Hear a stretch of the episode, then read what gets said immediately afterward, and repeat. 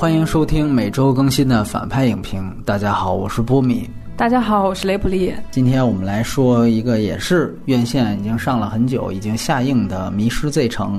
这个跟《衰霸》我们上期讲过电影是一样的。它在院线上映的时候遭遇了大幅的删减，所以我们只能等到它下映的时候再来评价。在影片信息方面啊，这个片子它的分级呢其实是 PG 十三，它的删减其实应该算是今年删减的最厉害，也是历年来自从有这个删减记录以来排名第三的删减的幅度，一共是删减了三十七分钟。只有说这个二合一的那个去年的《寄生兽》，把那个两部合成一部那么算的话，那个比这个删减的还多。你想想看，一部电影删了。四十分钟，你要怎么去看它啊？这个是一个非常严重的一个事件。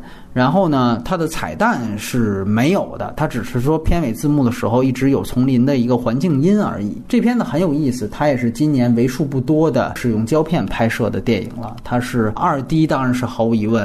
然后同时呢，是完完全全用的柯达三十五毫米的胶片来拍摄。当然，它做的数字中间片是四 K 分辨率的。它的国别是美国，出品方非常有意思，是布拉德皮特的 Plan B。这片子本来是布拉德皮特自己想演的。接下来也会提及他的另外一部电影，应该是非常非常有关联的。这片子的发行方，尤其北美的发行方，也是网大潮流，美国的亚马逊。啊，这个和奥斯卡系的另外一个热门，现在还没在内地定档上映的《海边的曼彻斯特》，都是亚马逊来进行发行的。啊，你也可以看到，在对方的网大发行的都是什么样的 级别的影影片。原著方面啊，其实这个片子呢是有真人真事的，但是呢，这个片子其实是根据一本畅销小说来改编的。它是一个《纽约客》的专栏作家，叫做。大卫·格兰，他呢在零九年的时候出版的一本就是同名的小说，然后当时呢就成为了全球的一个畅销书。但是呢，这个里面的主人公是确有其人的啊，而且呢，它就是发生在故事背景所在的那样的一个年份。只是呢，那个小说进行了一些演绎和改编。就影片本身呢，这片子导演。是美国非常有才的一位导演詹姆斯·格雷，这是他的第六部长片，如果没记错的话。然后制片人除了导演自己以外，就是刚才说的布拉德·皮特啊，和詹姆斯·格雷的其他的片子一样，这片子是他自编自导，主演很有意思，因为我们知道他的。主人公是一个英国人，所以他选的其实是一个英国演员，就是刚刚和盖里奇合作过《新亚瑟王》的查理·汉纳姆。之前大家更熟悉他的作品是《环太平洋》的第一部。啊，也是男主演。另外两个配角也是星光熠熠啊，一个是这个暮光男，最近也是开始选的片子越来越有深度的，咱们说的牛五方罗伯特·帕丁森。另外一个可能会被大家忽略，那就是新蜘蛛侠的扮演者，咱们所谓的荷兰弟汤姆·赫兰德。他之前也是演了《海啸奇迹》，然后后来呢被这个罗素兄弟看上，演了《美队三》。现在他的新蜘蛛侠正在除中国内地以外的其他地区热映当中啊，中国内地还没有定档。待会儿我们可以聊聊这三位星光熠熠的大明星的表演。然后另外提及呢，就是摄影跟配乐。摄影是当时最有名的摄影师之一戴瑞斯康吉，他最早以前呢是跟大卫芬奇合作《七宗罪》，后来呢陆续和迈克尔哈内克和伍迪艾伦这样的大师都有过合作。然后配乐呢是詹姆斯格雷导演的一个御用斯佩尔曼，之前的几部都是由这个配乐来完成。它是四月十四号在北美大规模的公映，然后在中国呢是六月二号进行的删减版的公映，所以到现在。已经下映了，然后成本这个片子一共是三千万美元，但是呢，它的票房其实是非常非常惨的。它在北美呢大规模公映之后，到最后也只收获了八百六十五万美元。中国内地的票房没有过千万人民币。这个片子已经出了资源了，大家也一定要去再看一遍完整版啊，因为这个片子非常注重视听。啊，千万不要手机看，它属于真正的大银幕电影。如果有机会，资料馆或者哪个电影节能够放映完整版，还是很建议大家再去刷一遍大银幕。接下来呢，雷布利跟我打一个分数，我给这个片子打七点五分。这是近期我看到的难得的非常耐看的电影，非常沉稳大气，而且非常克制。比较幸运就是第一次看就是完整版，没有去大银幕看，对，然后一口气看下来的。感受就是有一种魂儿都掉了的感觉，就结尾的时候非常喜欢。它虽然很平铺直叙，但是呢，因为十足的精致，细节足够丰富，所以就弥补了它的那种。冗长的感觉，我觉得是一个非常有。质感的电影，我觉得所有人都可以看这个故事。但是如果说特别期待强烈的戏剧性，或者是那种特效视效的奇观，就别看了。这个片子肯定不像表面上宣传和包装上想的那样啊，就你可能看他那个宣传，期待中的那些东西都会落空吧。没错，今天我可能分数比你还高啊，我给八分。这个片子我是非常非常喜欢，呃，无论从个人的感情上来讲，还是从评论的角度来讲，我觉得这个片子。应该说是算近期比较被低估的一部作品，因为我们知道，其实从西方的视角来看，它这两个世纪以来啊，我觉得在西方的人眼中，可能有两个类似于冈仁波齐的这种地方，可能比它还要更神秘。一个就是冈仁波齐所在的西藏，啊，这个是他们的一个意淫的对象。其实。原来的一些很早期的作品啊，和这个我们待会儿也可以聊冈仁波齐那个片子，其实所展现的那种猎奇性是差不多的，就是说把它往神秘化了去进行。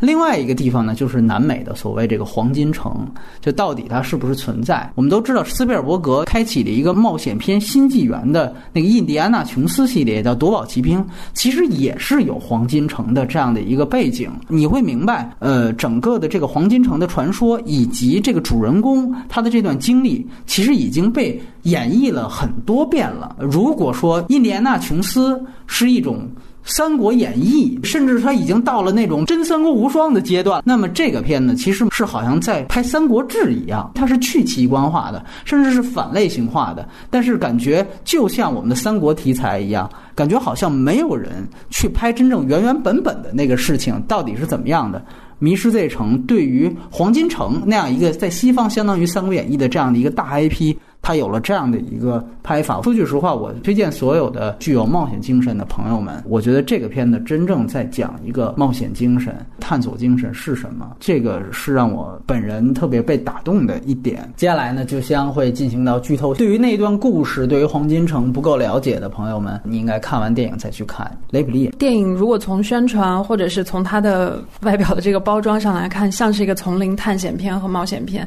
但它其实是一个非常严谨。的非常老实的一个人物传记片，因为它的时间跨度其实是蛮长的，横跨了这个男主角一生的时间，然后从一战前到二战前，因为有比较长的这个时间跨度，所以所有的人物其实都是徐徐展开，他们的弧光都很清晰完整，也非常的漂亮。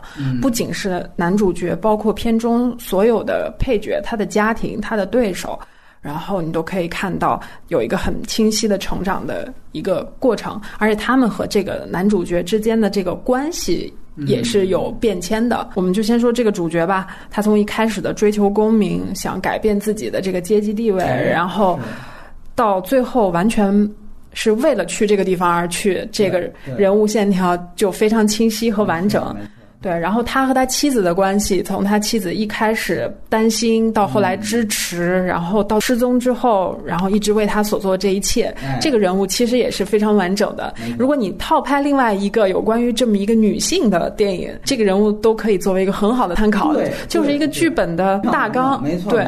然后包括他和他大儿子之间的那种亲子的关系，从他们一开始的错过了他的成长、疏离，到最后不理解，到最后又开始矛盾。这个东西也很完整，甚至包括他和罗伯特·帕丁森演人物之间的关系，连这么一个人物都是非常有血有肉、非常完整的。尤其结尾，这个人说：“对不起，我不能跟你一起去了。”我当时看到那场戏的时候，我回头再想罗伯特·帕丁森这个人物，我才哦，这个人物也是完整的。他一开始表现出来的好像是一个探险老炮儿。对，好像比男主还要油，而且是我试探你，我在船上那么多天，我都没出声啊，我觉得你靠谱，我才跟你。对，但是你看到结尾，你最后发现啊，其实这么多年他们俩一路走来，谁是那个更疯狂、更不要命的人？其实是男主。对，这个男的一开始那个样子，只是因为他没家、没老婆、没孩子，他可能更容易豁得出去。包括在战场上，第一个本能反应，他就是掏出那个防毒面罩。其实这个人，他之所以能在丛林中。中啊，这么活这么久，对他有他性格原因的，他绝对是一个非常谨慎和非常缜密的这么一个人。明哲保身。对这个人物一直到结尾，他说哎，我付不起这个代价了哦，我才想哦，完整了这个人。然后包括他和那个皇家地理协会的会长对他从一开始第一次见面到中间到最后结尾，嗯，整个对他的态度的转变什么的，也都是一个很完整的线条。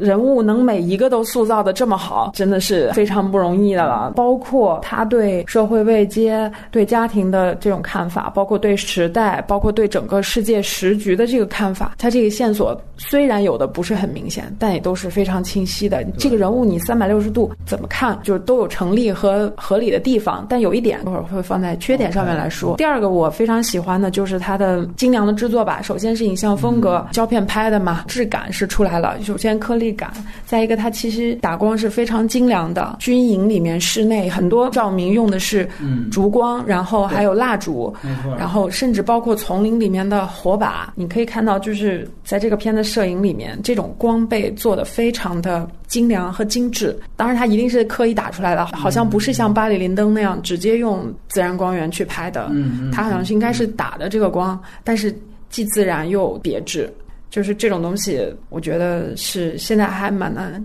得去看到的吧。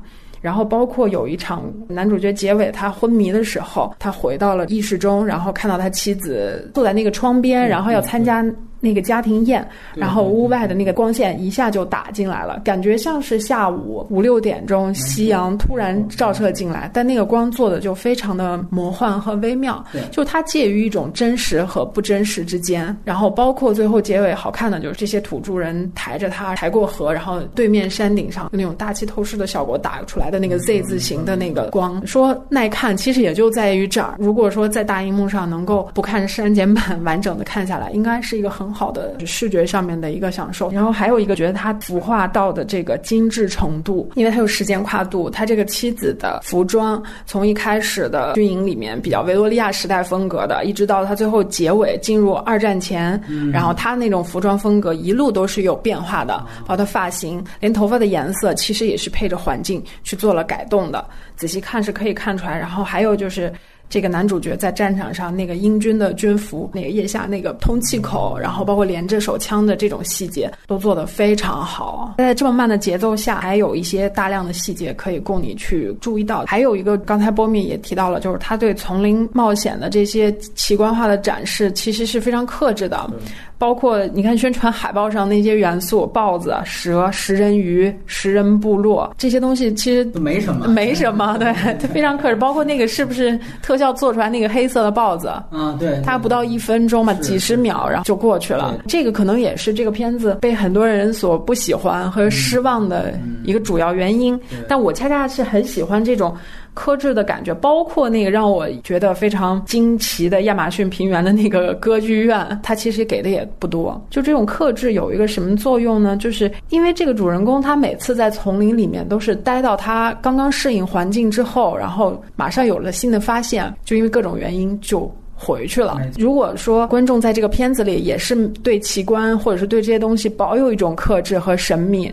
不要一门心思的就扑上去，你可能会更感同身受的能感受到这个主人公我还要再回去的这种情绪。我觉得这是一个很好的对于观众的吊胃口吧。就像他见不到奇观一样，你也见不到奇观，就是这个意思。对对。观众也有意犹未尽的时候，所以对他很想回去的这个心情也很容易去理解嘛。然后还有他虽然不奇观，但是他有很多细节处理的又非常的有意思。比如说在战场上算命这个，这是我最喜欢的一。段，然后还有就是他和土著人换帽子的那个细节，包括箭射到他的本子上，然后他突然闪回了很多死亡恐惧的那种情绪的营造，包括后来导演编剧做的这个指南针的这个梗，这些东西他在你平铺直叙之外，给了你很多可供你仔细去想，然后仔细去回头琢磨的东西。你可以看出这整个片子的编剧和导演心思其实都在人物和故事上，嗯，没有在过多这种渲染和这种特效上面。你其实可以说这是一种高级感的来源，比直接去泼洒，然后直接去挑逗观众的这种感官和生理反应要更好一些。就我不知道我是不是想多了，我觉得这个片子里面有很多非常微妙的迷因梗，嗯，但是呢，它。就算你不懂这个迷因梗，也不影响你理解这个电影。对它放的非常高级。比如说，首先很多人就会想到《陆上行舟》，对那个歌剧院一出来，然后就让人觉得 那个是不是《陆上行舟》那个人开的？对对对。然后包括那个两个交叉的那个河流，都是跟《陆上行舟》是一模一样的那个地理位置。还有就是他进入这个原始部落里面，跟这些部落人的交往，会让你想到比如阿拉伯的劳伦斯啊，然后与狼共舞啊这些片子。然后还有那种丛林的危机四伏的那种感觉，总是那种某一个镜头会让你想到一个。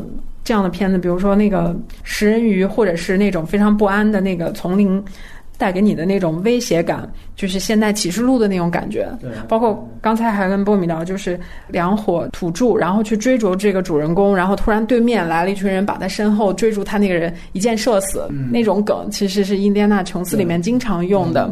他又做这个又不是为了让你笑，我觉得，嗯，又合理，然后又让你有一点很会心的感觉。当然也可以看到他向奥森威尔斯赤裸裸的那个致敬的一个镜头，就是舞会的结束之后，然后他一个人站在那儿，然后。影子从镜子对面全部打出来，是两个对着玻璃拍出来的那种。然后还有他们离开家上路的时候，那个他们家小女儿在后面追车，我觉得这个就简直就是塔可夫斯基嘛。等等，这一切就是微妙的这种唤起了很多对经典电影的一个影像的记忆。再一个就是这个片子有一个让我觉得好的地方，就是它一改我对英伦范儿的这种反感吧。啊，我以前是一听英伦范儿我抵触，对对，然后可能人都要拿枪拿掉，然后那个对白全。全都是各种表述带十四行诗，我觉得是一个曾经刻板印象，我进去不了的那个东西。但是这个片子里面所有的这个英伦范儿，让我觉得就很酣畅吧。这是个美国导演做的，不仅是说英国腔口音不画道，包括他那个对白，其实对白都是大白话，直白有力，但是也不乏那种让你意犹未尽的地方。比如说，这个妻子鼓励丈夫说：“寻找美的东西本身就是奖赏，男人应该胸有大志，否则天堂有何用？”这东西就。算你不看翻译，你仅仅去看那个英文字幕，你也能明白他说的是什么意思。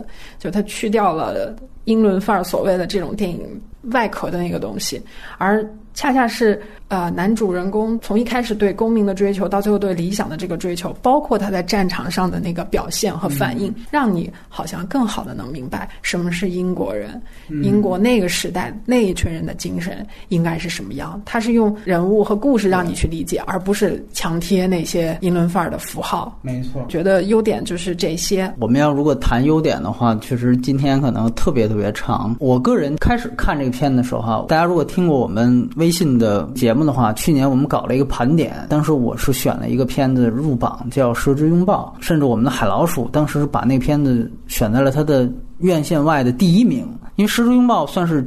近些年吧，我们看到的关于这种白人进入到一个以南美的一个丛林和当地人发生接触，这个应该算是同样题材里面最好的一个片子了。我也很推荐那个片子去看，因为我们知道《蛇之拥抱》其实就是南美人拍的。那我有时候就在想，一个美国导演拍一个英国的探险家去南美。如果你去展现当地的部落，你会不会带着西方视角？你会不会猎奇？你哪怕你去猎奇化，你怎么样去展现？所以当时我看《迷之 Z 城》的前半部分的时候，我就在想，你有什么东西可以去超过《十之拥抱》？我一直带着这个问号，到最后发现，原来你的视角根本就不在对方。不在彼岸的你探寻的东西，而在你探寻者本身。本源来讲，我就觉得我非常能接受这个事儿。你会发现，哦，原来这个电影讲的冒险精神本身到底是什么？因为我们对那个时代好像都不太了解，都只是停留在一个影像或者书本当中。你看这里面其实有一个反派。就是那个麦克菲登，苏格兰演员演的那个土豪，也跟他们一起。哪怕他是一个反派，你你去分析他的人设，他也是以冒险为荣的。你记得吗？他在这次失败之后，他其实又去了。其实这个人也是爱冒险的，哪怕是这样的一个人设，他也并没有表现出说我就是说为了出名，我就是为了捞取更多的金钱。不是，他也是以冒险为最终目的的一个人。呃，我可以做一个对比，我也很喜欢的，但那个就是类型片了，是一个登山片。叫《垂直极限》，是皇家赌场那个导演导的，马丁·坎贝尔。那个片子里面也有一反面形象，比如说针不够了，他就给自己打，去杀掉别人。但是你会发现，他的目的就是我要为了捞钱，我要为了更大的这个经济利益。你会发现这里面并没有这个人物，他其实没多坏。我说这个反角，更多他被主角鄙视的是他胆小。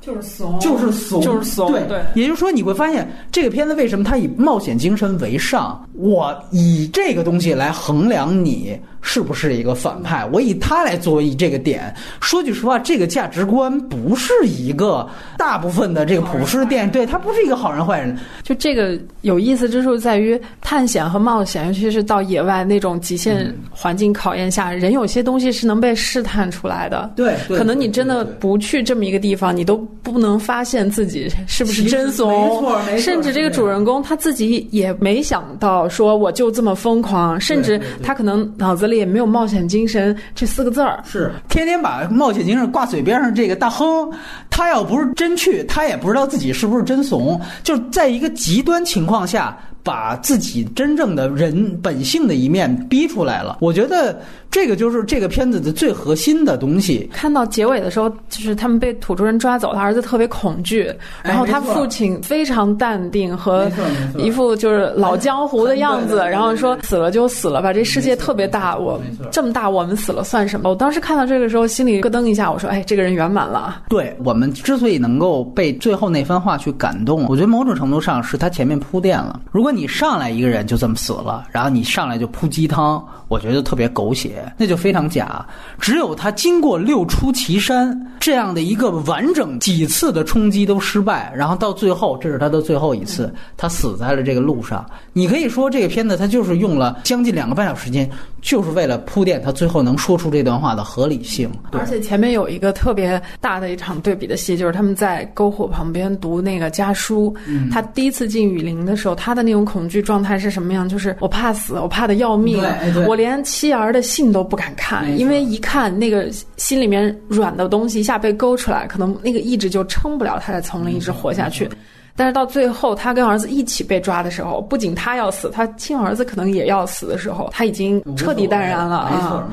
你刚才提到了英国，其实里面它还有一层，其实英美关系，这个也是关于冒险精神的一个话题。这个主人公他仍然是有冒险精神的，但是他在一个好像略带官僚思想的这样的一个体制之下，他后面几次冒险已经得不到支持了，最终使得他后几次成型。首先是一个美国记者找到了他。第二呢，是这个美国记者的报道在美国得到了轰动，最后是美国人愿意去支持他，这个时候才反倒刺激了英国的本土的这个协会，说那我们不能落后于他们。从他的整个的这一个冒险的集资的过程来看，你会发现这是一个旧的帝国衰落，然后一个新的帝国逐渐在升起，反映就在谁真正继承了冒险精神，谁好像就变成了一个新的帝国一样。这个电影可以分两段，不是在。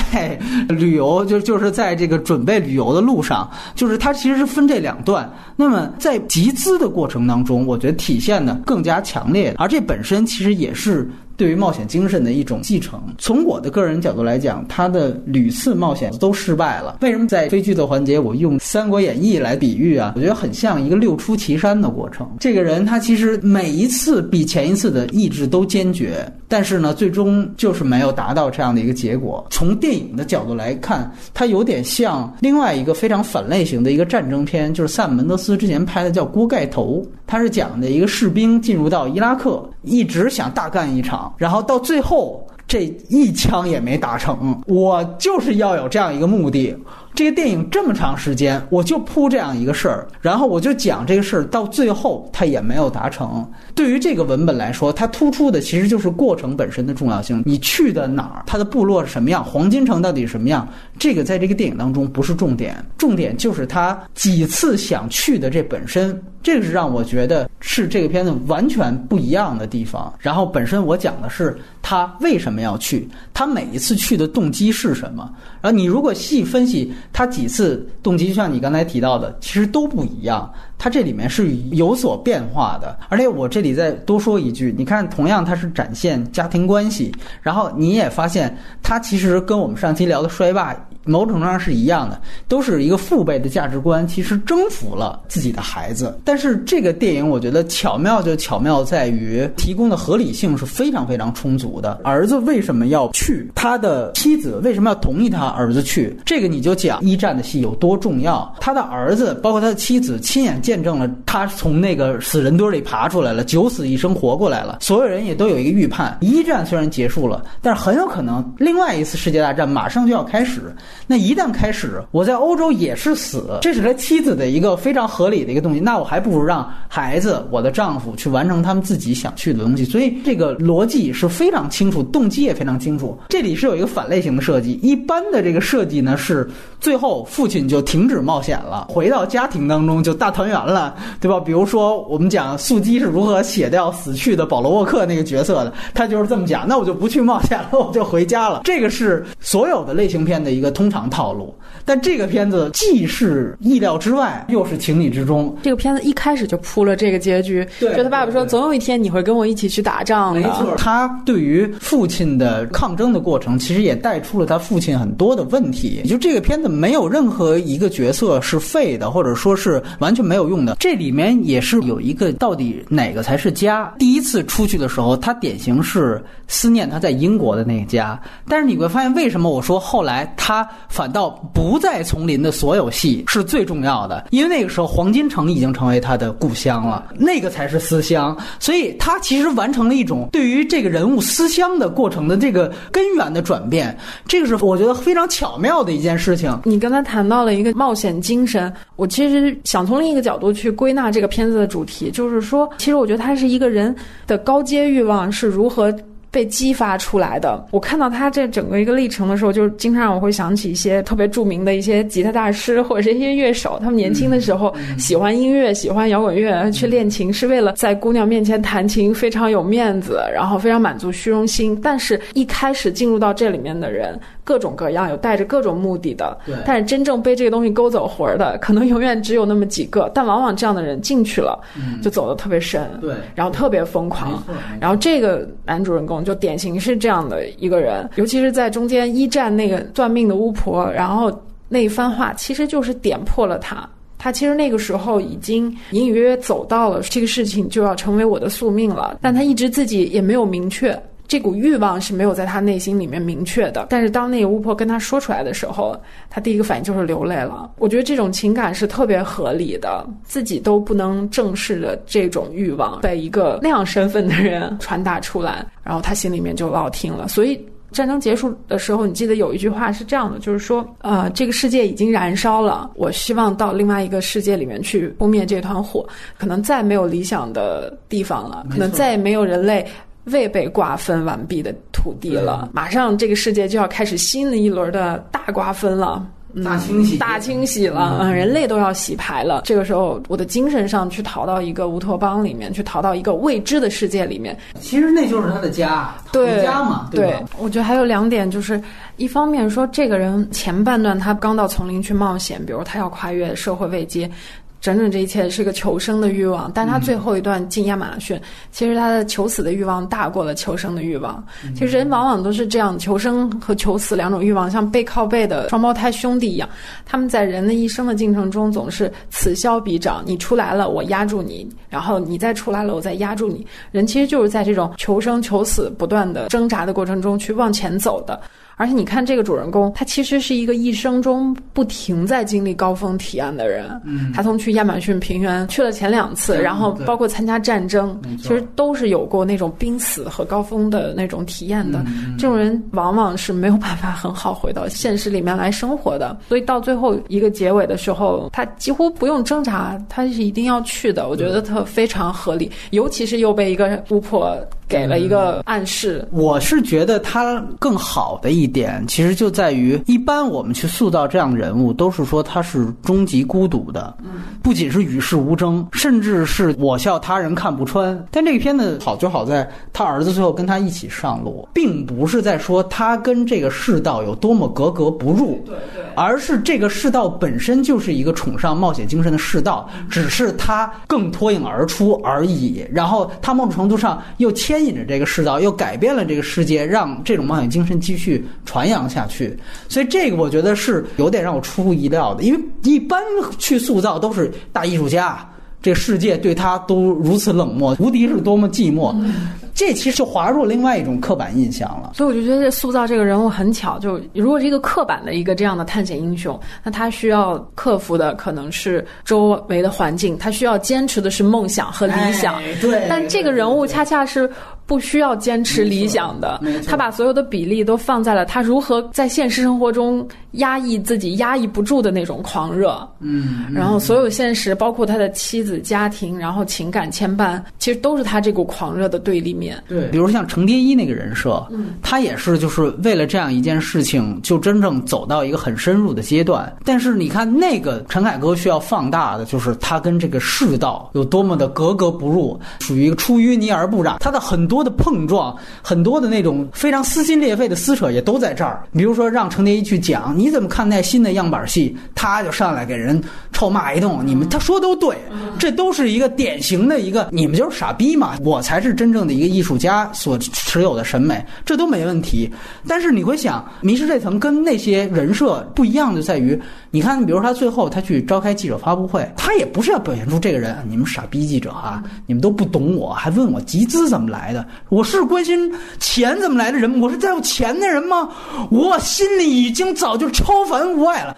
他并没有，他还是很耐心的跟大家说：“哦，我们这次是美国赞助啊，什么谁赞助？你没有必要把主人公哎呦设置的无比高大圣人，都不是。你感觉这所有人都有血有肉，但是你提到的他的整个的一个境界上的一个蜕变，我所提到的冒险精神的升华。”一点没有说，因为你的人设的不极端，所以就，所以我觉得这是很厉害的一点。我这一个可能多说一点，就是剪辑。你刚才提到的老塔，他真的有几场戏是试图，就是说我通过一个短暂的一个交叉剪辑去打破时空。我就说白了，就是如果开一个导演课的话，你去表达主人公思乡，你要怎么表现？那大夫人没辙，就是那我们写到剧本里吧。我爸当年，哎呦，在哪儿开了一牧场，如何如何？你们这不都有这种情节吗？两人在篝火旁边，哎，我要回去的话，我将来我要跟我儿子怎么样？如何？他是怎么表现的呢？就是最后一次他的旅行，你记得他踏上火车之后，他做了一段交叉剪辑，他在火车上有那个跟。站台划过的这样的一个一个段落，这个时候他直接剪辑到了家里，那实际上是他的妻子在卧室，那是一个推轨镜头，他把那个推轨镜头跟火车站台对站台的划过的镜头给桥接在了一起，用了一个视线剪辑，这个其实就非常巧。第一次我感觉哇，你这样的方式去表达思乡，到后来我想这是思乡吗？甚至都不是思乡。这某种程度上是我回故乡了，我告别你呢。但是无论他表达的是什么，这一段他把妻子怎么去想念他，他怎么再去想妻子，用这样的一种方式去调节在一起，这是所有的我们说古典主义的电影里面能做到最好的。就这么一个细节，他就比大部分的导演都要厉害。这种细节其实比比皆是。建设到他那个笔记本上，没错，他脑子里闪回的全部都是跟妻儿最有温情的那个画面，那就是人濒死前的那种。体验你会感觉他的所有的摄影还是典型的明暗对照法啊。其实就像你说提到致敬奥森威尔斯，这个不是完全的炫技，是在于本身无论是在丛林里面，它有一种神秘主义，还是在这个丛林之外，还是在欧陆战争的这样的一种消极氛围，在这样的一种压抑或者消极的情绪上，大家可以去参考其他的几个片子，比如说那个黑白片《白丝带》。就讲的是一战之前，另外一个是我也是在去年的院线外十佳提到的一个片子，就《战前童年》。很简单，都是在讲一战前或二战前，它有大量的同样的手法去铺这样的一个压抑氛围。还有一个细节就是，它丛林虽然没有拍的像我们刻板印象中想象的亚马逊多么美丽，然后多么的绿油油一片，但他其实英国的这边的这些戏，尤其是他儿子说服他母亲要去冒险之前的那场戏，你看他房间里面。有一个全部是树叶，非常繁茂的一个窗帘儿，然后包括打在桌上的影子，大红大绿的对比，那种色彩方法其实是拉美的东西。嗯，但是到了真正的丛林里面的戏，他又拍的是非常克制和非常写实的。我就其实他有一个故意的一个反差，对对，包括他们墙上的那个壁纸，有那种丛林非常茂密的那种感觉。我觉得这种细节应该就是导演自己非常喜欢和非常迷恋的这种小细节吧。呃，在优点方面，我们再多说一句，就像你说的，从开始大陆片方去宣传呢，就觉得它这是一个冒险片，把它往夺宝奇兵上去靠。确实，夺宝奇兵刚才提到了，也是关于黄金城的一个故事，当然就把它神化了，当然就把它英雄化了。但是我觉得。哪怕是印第安纳琼斯，从那个片子你可以讲和这个片子一个对比。如果大家还回忆一下的话，那个《夺宝奇兵一》，他的他们最后也是也是设置了一个麦格芬嘛。然后你如果记住最后那个结局的话，当他把那个东西都放到那里面之后，发现哇，原来黄金城这个只是千千万万当中的其中一个。就这个其实也是斯皮尔伯格当时他想放的一些作者性在里面。他告诉你，其实从电影的语法来讲，整个片的追求的这个东西，它其实就是一个麦格芬，没什么太大意义。所有片子里的人为这个争得你死我活，主角也是经历了几次濒死的体验，但是这也是你的一厢情愿。这个本身其实也是有一点点对于类型片的推动。那到这里面。干脆麦格芬就没有，这可能就更进一步。所以你有时候我们为什么老说有些片子停留在一点零阶段？就这一点零本身还特重要呢。我救了世界了，我抱得美人归了，这个结果肯定还是最落实的。印第安纳琼斯之所以可以留下来，我觉得斯皮尔伯格已经在那个时候就已经在类型片里面做了一定渐进。我弱化了最后的最终目的。这个就像锅盖头一样，我怎么样去证明美国人他们就是一群到这儿之后他们是一群无能为力的人？你一枪不开，我才能突出我的真正主题。而且另外一点，我想提到的冒险东西就是遭遇着食人鱼，甚至有更恐怖的东西。哎，你去想一想啊，零五年彼得杰克逊拍那版《金刚》，基本上就是把你在这里面想看没有看到所有东西，在那个片子他拍出来了。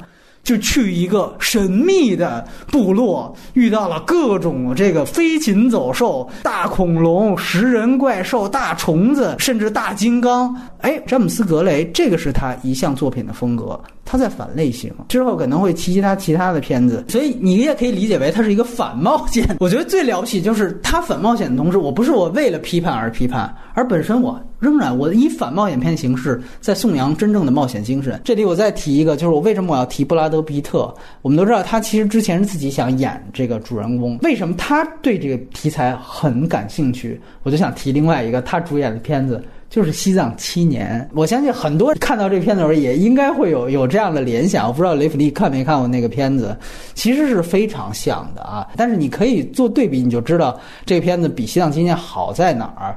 就是西藏七年，首先它故事应该年代都差不多，它比这个稍微的靠近现在一点。那个也是真人真事，因为希特勒非常推崇西藏文化，他认为西藏埋有世界的所谓轴心嘛，因为他要强调强化出他的人种论，于是乎呢，他也支持了一些冒险家。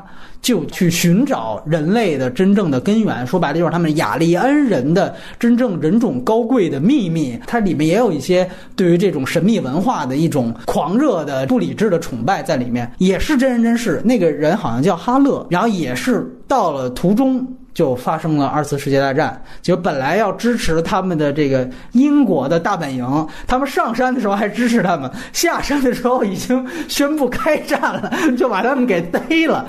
那那个片子前面是很有意思的，所以你就发现，第一就是可能布拉德皮特他本人很热衷于这类的题材，他是射手座布拉德皮特，对，他本人可能也确实有对于冒险精神的一种向往。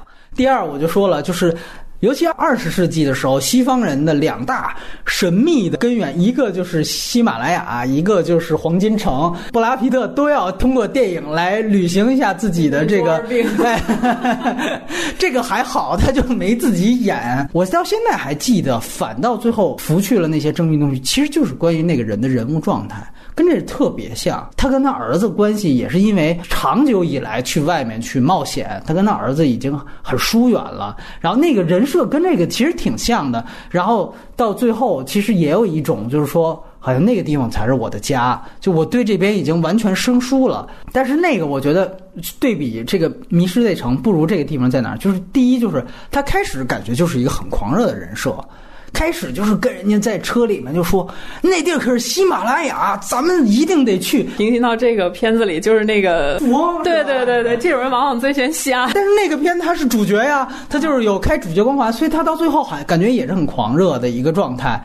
所以你又感觉这个人物脉络和弧光就没有这个这么动人。对。这个是那个片子不如这个电影一点，另外一点就是，就是那个片子最大的问题，还真的就是在于它后面这些政治私货。我倒不是站在意识形态上说啊，你污化西藏啊，或者说丑化主共什么的，我就是觉得你这些东西跟你的主题、主人公实际上是偏离了。你看《迷失这城》，它不是蛇之拥抱，对于我来说，我追求过程才是最重要的。但你想想，那片子由于有达赖这么一个西方的精神领袖一样的人物。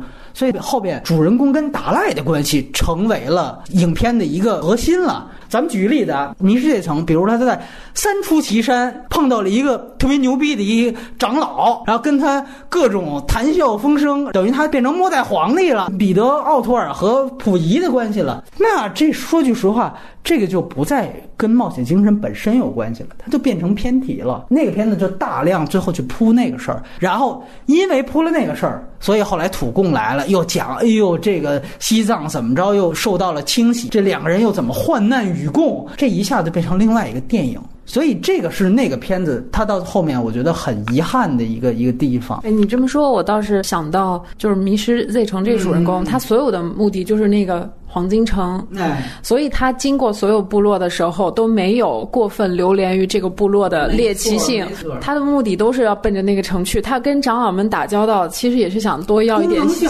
息。对，从编剧上这个人物的目标也是非常清晰和合理的，但是他又有非常克制的地方。另外一个细节就是他从战场上醒来的那一瞬间，如果说是一个比较平庸的编剧写。可能会马上说我的亚马逊呢，还是什么的？对，但是他其实很合理的一个，作为一个有血有肉，一个父亲，甚至是一个长官，他可能第一个反应就是我的部下呢？我的部下，然后我大儿子去哪儿了？对对对，这就特别合理。上来醒来就是前两个问题，他亲眼看着一个被打死了，然后他其实更关心另一个，那个人是他的兄弟。没错，没错，就是。这种细节的安排，你就可以看出这导演是他是一个基于对人性的合理、一个 common sense、一个常识的角度去写所有人物的，而不是那种我觉得有一些可能编剧太过在乎技巧或者在乎某些东西的时候，他反而会设置一些。并不符合人情常理的东西。对你说的这个，其实就是程蝶衣那种更极端的人设，对对，就是要告诉你，我根本不在乎你们所有人。对，你会发现他其实是有这样阶段的。他通过那个富翁嘴里说出来，那个时候他是，但是我想说，他不把这个作为他最高阶的人生阶段，真正疯狂到不在乎所有人，这个只是一个可能中等阶段。就对吧？真正的疯子你都看不出来他是疯的。他觉得他已经就真正找到了黄金城的那一刹那，我觉得是他在一战的那个战场上。濒死的那一刹那，后面其实是他儿子激发起来了真正的疯癫。在他看来，这只是一个中瘾，真正的大瘾的时候，哦，原来我的精神已经传递到我的下一代。而且这个也就比西藏青年，我再回去再说一句，西藏青年其实说白了就是我要见西藏里边最牛逼的那个大活佛，这不见着了吗？还跟我谈笑风生呢，这事儿就行了。他已经达到了，所以后面他再交代其他的事儿，就已经是展现西藏是什么样。所以他最后硬扣。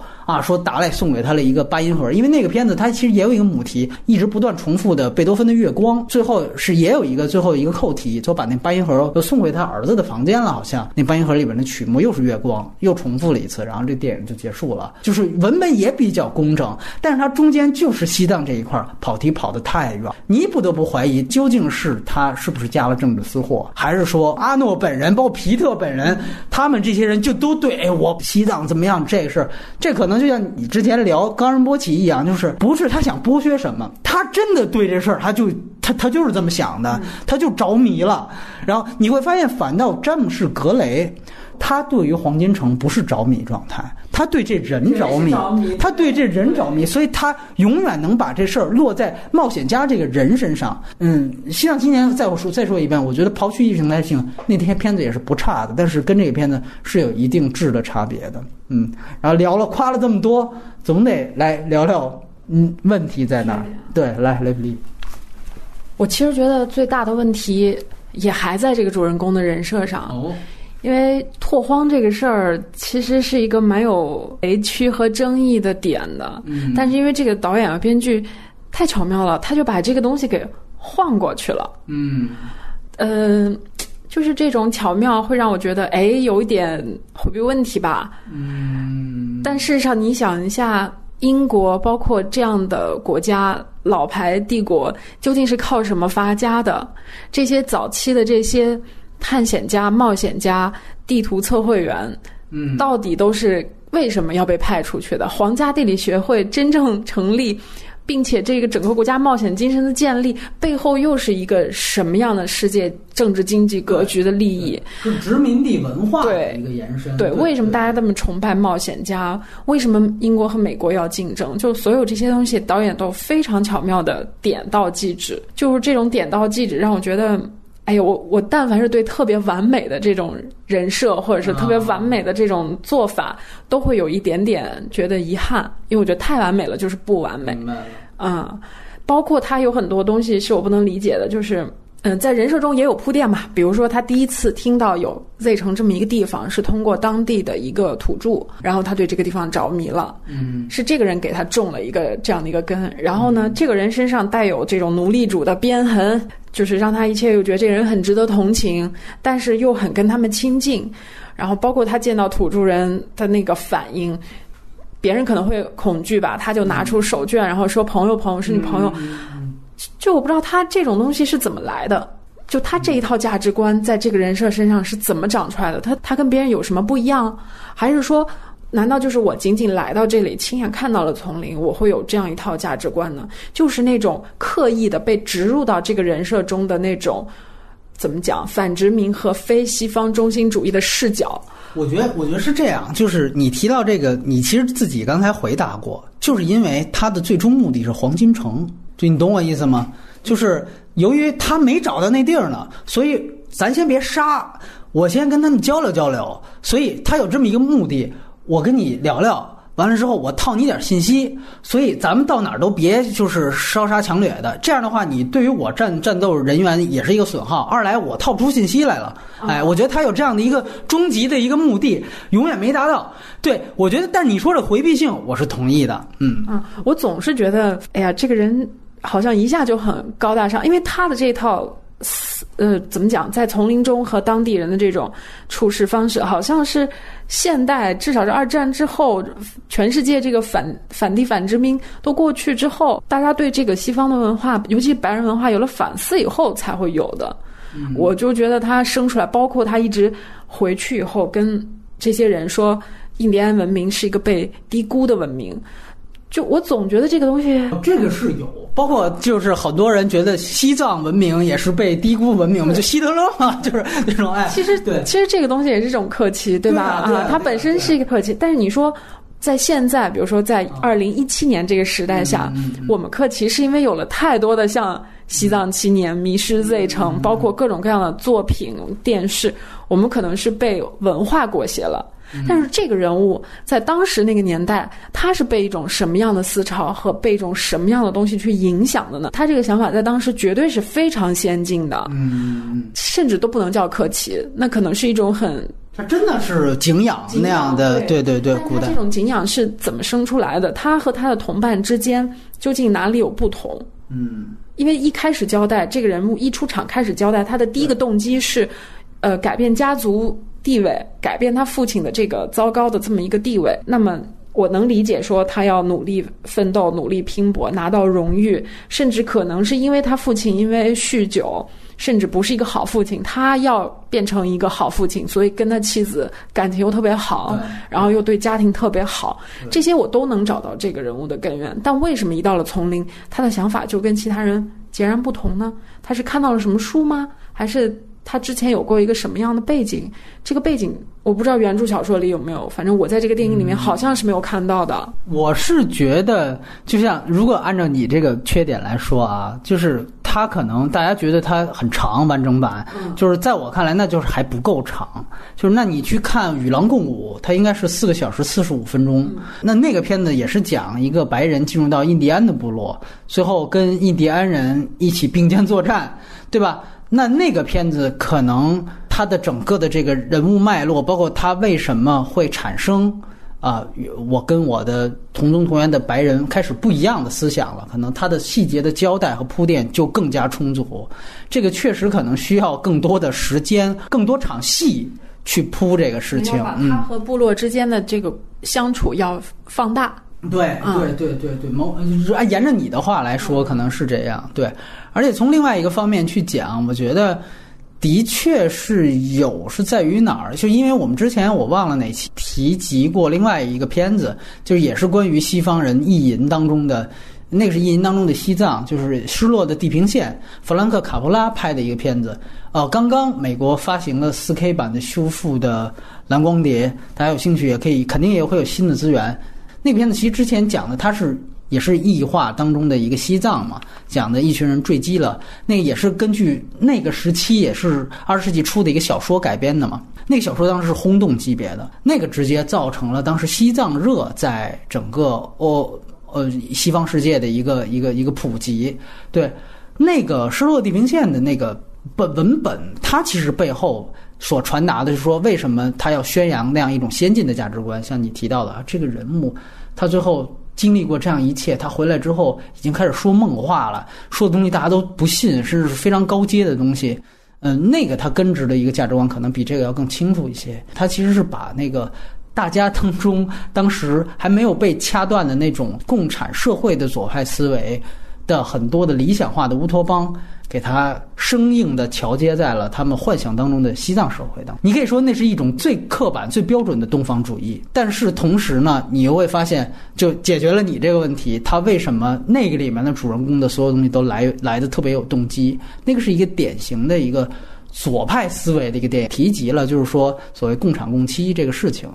就是他在讲那里边的人是如何共妻的，而且他并不是批判性的，他最后也是讲的是这个地儿改变了他，他开始觉得所其实就是观众代入嘛，就说操怎么会这样，根本不理解，那最后操全全都认同了，就觉得啊，这个这个这个才是真正牛逼的价值观，我们太落后了，我们太保守了，到最后其实是那样的一个。人物弧光的体现，那可能也解解释了你的问题啊。他回来之后，为什么他会说出那样的话？但是在我看来呢，可能《迷失这城》的确，如果按照你的思路来讲，是没有一个清晰的。如果比如说他是不是也接受了一些左派思思维的这个书籍的影响，然后接受了一些神秘主义思维的影响，然后他去啊、他原来可能会这样。但是我还是坚持另外一个看法，就是说，因为。它有一个功利性在那儿，就是我觉得他回避，你说回避这点我是同意的。就如果他找到了，他其实就必须不能回避了，对吧？这个问题是不能回避了，就跟我们说摔霸那一点似的。万一教练的方法零怎么办呢？对吧？那你就得面临是到底为金牌还是为复权这事儿，因为它不再是一个事儿了。那我编剧我干脆就别写他找着了呗，我别写他管用，我写他失灵不就完了吗？这个是。编剧技法，对吧？所以就从这个角度来说，他就更得回避这事儿，我就不能让他找着，因为你一旦找着，那咱们得出来，那要都是金子，那是不是咱们赶紧叫大部队，咱赶紧就挖吧，咱赶紧就就就淘金，对不对？我咱正好那边打仗了，也缺钱，咱就赶紧就来吧。那你是这个时候你是成为一个什么样作用？说白了，你不就是带路党吗？对吧？你就是一带路党。但这个其实它有一个冲突，那。另外一个，我觉得解决你这方案是不是就必须得像与狼共舞一样？就是比如说，是不是设置这样一场戏，就是说明确他这个要表达自己，毕竟还不是带路党。就比如说他遇到了美国的探险队，然后美国探险队属于是烧杀抢掠的，对吧？然后我跟他有一场，那就是与狼共舞那个路数嘛，对吧？我等于我要跟我白人同宗同源东西，我作为抗争。但是我觉得就是这些，他知道他。怎么拍都是落入一个俗套。你跟白人掐，为了这个当地部落，这我们见还不？阿凡达不就这样吗？包括那个阿凡达抄的那个，就是迪士尼动画片叫什么《风中奇缘》？嗯，就是对，你就想想象，就是那种嘛，就是都会落入一个窠臼。所以最后我就干脆咱谁也别碰着谁。你你这么一说，我就还是想延续上次我们不是还聊冈仁波齐嘛？嗯就是但凡是这种一个外来的人进到一个。跟自己文化根源截然不同的一个外来文明的时候，不管是你写作、拍电影，这种叙事都有难度，就是要面临一个最大的问题：你的身份是什么？嗯，如果这个问题不能解释的话，往下怎么讲都非常尴尬。当然，这个世界上不乏有一些人身份特别特殊。占占了这个便宜，比如说奈保尔写印度，他就是一个印度裔的外国人，所以他非常占便宜。包括像那赛珍珠写中国，对吧？对，包括像万马才他们拍藏族题材，这个就属于天然的身份的优势。但是这个《迷失 Z 城》就是一个美国导演拍英国探险家到亚马。逊对对这个地方探险，他把这个身份问题做了最大程度的处理，我觉得可能算是一个目前能达到的最优解。哎，我不知道你看到没有看到有比这个做的更好的，就是他身份处理的非常合理，不卑不亢，然后思辨性又特别足。你要这么说，其实其实现代启示录某种程度上是现代启示录啊，对吧？但是他那里面安排了一个人是这个人物的一个彻底异化啊，这就属于要安插一个极端人设在里面。是说白了，你包括。路上行舟，陆上行舟那不就是一极端人设吗？陆上行舟就是我说的，就是说，如果他在拍，就我这人一世独立，对吧？我这人跟你们都不一样，我就一疯子。当然，你说他其实有一个奇观性的建立了，就最后他真正完成了这么一个事儿。但是本身他作为人设，就你单独来说人设，他其实不如这个片子还是在陆上行舟的基础上，我觉得还是成长了一些，还是一个更大的一个进化和进步。看不惯，甚至我们都知道，陆上行舟当时最早拍的时候。找的是滚石的主唱嘛？当然，因为滚石主唱吸毒吸嗨了，进了戒毒所，还不是什么原因啊？那个谁提过？因为他那纪录片也很牛逼，贺佐那个关于路上行舟那个纪录片也成为了纪录片史上的一个最伟大的纪录片。因为那个本身，其实他那个纪录片跟路上行舟本身形成了一个行为艺术，就是我拍路上行舟的本身也是路上行舟。我总觉得路上行舟本身。地位没有大家说那么高，它只有跟纪录片结合起来。你要注意到一细节，就是 C C 的后来发碟呀。他没发《路上行舟》，他发了那个纪录片，那个我觉得才真正体现出那个行为艺术的一个高级性。对，像一行为艺术，电影是副产品。没错，没错。对，那个《路上行舟》本身是对，呃，费茨杰拉多那个人 脸谱的一个，这个《迷失这 Z 城》在这个方面其实是是我觉得是有是更有进步的，就很了不起。但是就是你回回到你刚才说的这个。呃，文化的这个问题，我很同意的一点就是，它可能一个比较大的一个，你可以看出还是西方视角的一个东西，就是可能对于殖民的美化和回避，咱就不讲国家层面了，我就讲个人。就像你提到的，由于他真正提炼出的是冒险精神这个事儿，所以很容易让人对于这个片子被他的整个这套价值观所吸引。而最终去接受他全盘接受他这套价值观，这个其实就是我们讲的这里面是不是可能会带来的一个对于这个整个的一个国家意识形态的一个输出，就这是一个软输出或者一个暗输出。对，这样再回头看，其实不管你输出什么样的价值观。就是衰霸的问题，就是在于他连他要输出的价值观都没有输出的足够好。但这个片子仍然价值观有问题，对对对对，瑕疵明显。但他就因为做的实在是太聪明了啊！而且你你会发现，其实。就讲道理，他其实输输出的都是某种程度上比较极端的价值观，就这个价值观也不是普世的。啊，对，这个价值观也是极端的，就是儿子最后要跟我上路，而不是我回到家庭。但是你会发现，他在这个极端价价值观下，其实普世价值观实际上是还有一个求认同、求全球认同，这个可不是。它典型的，你包括我最早说的英美关系在这里面的一个过程，就是谁有冒险精神，谁就能当老大。它其实有这样的一个意思在的，所以这个东西其实才是真正的一个，你会去想哦，原来美国人为什么要去支持他这样的一个人，甚至美国人最后自己要组团去，那个才是一个真正马上要崛起的帝国的这样的一个想法。对，因为他继承了真正的冒险精神，那你可以解读出来，哎，那美国人为什么要鼓励冒险家？这黄金城被找到之后，他们要干什么吗？啊，那这是之后的事儿，我们就不提了，反正也没找着啊。我们歌颂的是一个失败的探路者，哪怕你可以说探路者如果成功了就变成带路党了，如果成功了就变成军部的侦察员了，渡江侦察记了，但是他失败了。我仍然要歌颂他，本身失败的这三个字就变得很重要了。就是这一点，实际上是让让他我觉得超越他国家层面的，包括人种层面的东西。对，在这一点上，我觉得他最大可能的去消解了他在他去讲那个时期的争议。对你，其实说句实话，你去提炼很多的片子，哪怕是印第安纳琼斯，你要现在回去，你去一场戏上去分析，你说他价值观没有问题，其实他那个歧视性，或者说他那种西方优越感是更加强烈的。嗯，如果你纵向去对比，你会发现，哎，他在这方面他就已经 做到了尽可能。但是，的确，我们做影评分析。必须要把这个事情他点出来，他最后可能还是有这样一个疑问所在。这是我觉得这是不自然的一种方式。我甚至觉得我们现在也不是马上战狼出来吗？非洲的 GDP 也要靠我们来护。我们现在“一带一路”，那你的这一套开发，你有没有？也有原来的那种殖民性所在呢，对吗？但是你现在的片子怎么去反映这个东西呢？你去比一比就好了，对吧？嗯，对对，我要补充一个，就是借由你刚才说的这个，你边说我就边想，我其实也又想明白了我刚才的那个疑问，就是他和这些土著人打交道是怎么形成？他以前是去过北非，然后在印度驻扎过的，他其实是一个熟练的见过。外来文明的这样的一个人，之前说过的测绘嘛，吧？还有这个片子里面还有一个价值观，就是英国这种殖民殖民的方法，嗯，对美国的那种一种鄙视吧？对对对，比如说英国人就有优越感，就我到了土著，我就可以把自己脖子上的项链摘下来送给你，说你看，这是一种更高级的跟当地人打交道的方式，其实带着优越感的。我还是为了探路，可能美国人他就会天然的认为他他他很傻。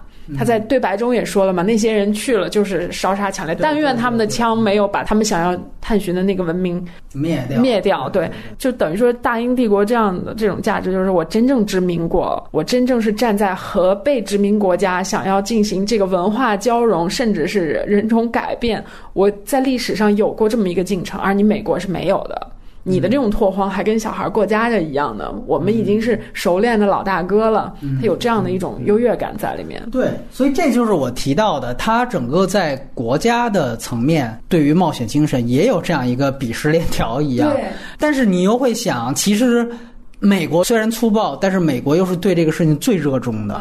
他又把这种矛盾性跟复杂性又说了出来，而英国已经力不从心了。你从皇家协会的那个他地理协会的态度，你就会明确。所以这又是有一个新老接班的一个样子。所以这个是这个片子，呃，无论是从宏观还是微观，都非常让人觉得很很厉害的一点。当然，我觉得可能。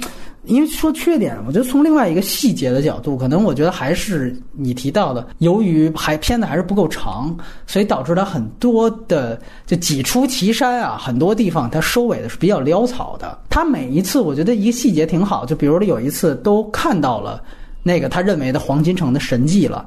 然后这时候忽然来了一个好像洪水一样的东西，就给冲回去了。然后他就说：“你看那个反派把我们这个都泼上油了，食物也都毁了。我们要是再往前走，只剩下一周的食物了，他们就没再往前走。就是说白了，就是前几次退的动机，在我看来不是特别充分。”这就让我就为什么还是拿这个岐山那事儿来说，就是我原来看《三国演义》也是想，就是他有几出你想，就是诸葛亮啊，有几次为什么撤兵了，就是都也情况挺好的，告诉说张飞他儿子死了，心绪大乱，已经在无力征战，所以就干脆班师回朝。这书里边也就是几百年前写的小说，你要搁现在写电影，你这么写理由，这都被吊打，你知道吗？就穷尽主人公在那个情境下所有的可能性。就做出了决定。对对，我为什么联想到六出祁山？就好缺点，我也是这么想的。那对方一说，咱们这食物只剩一周了，我以为只剩一顿了呢。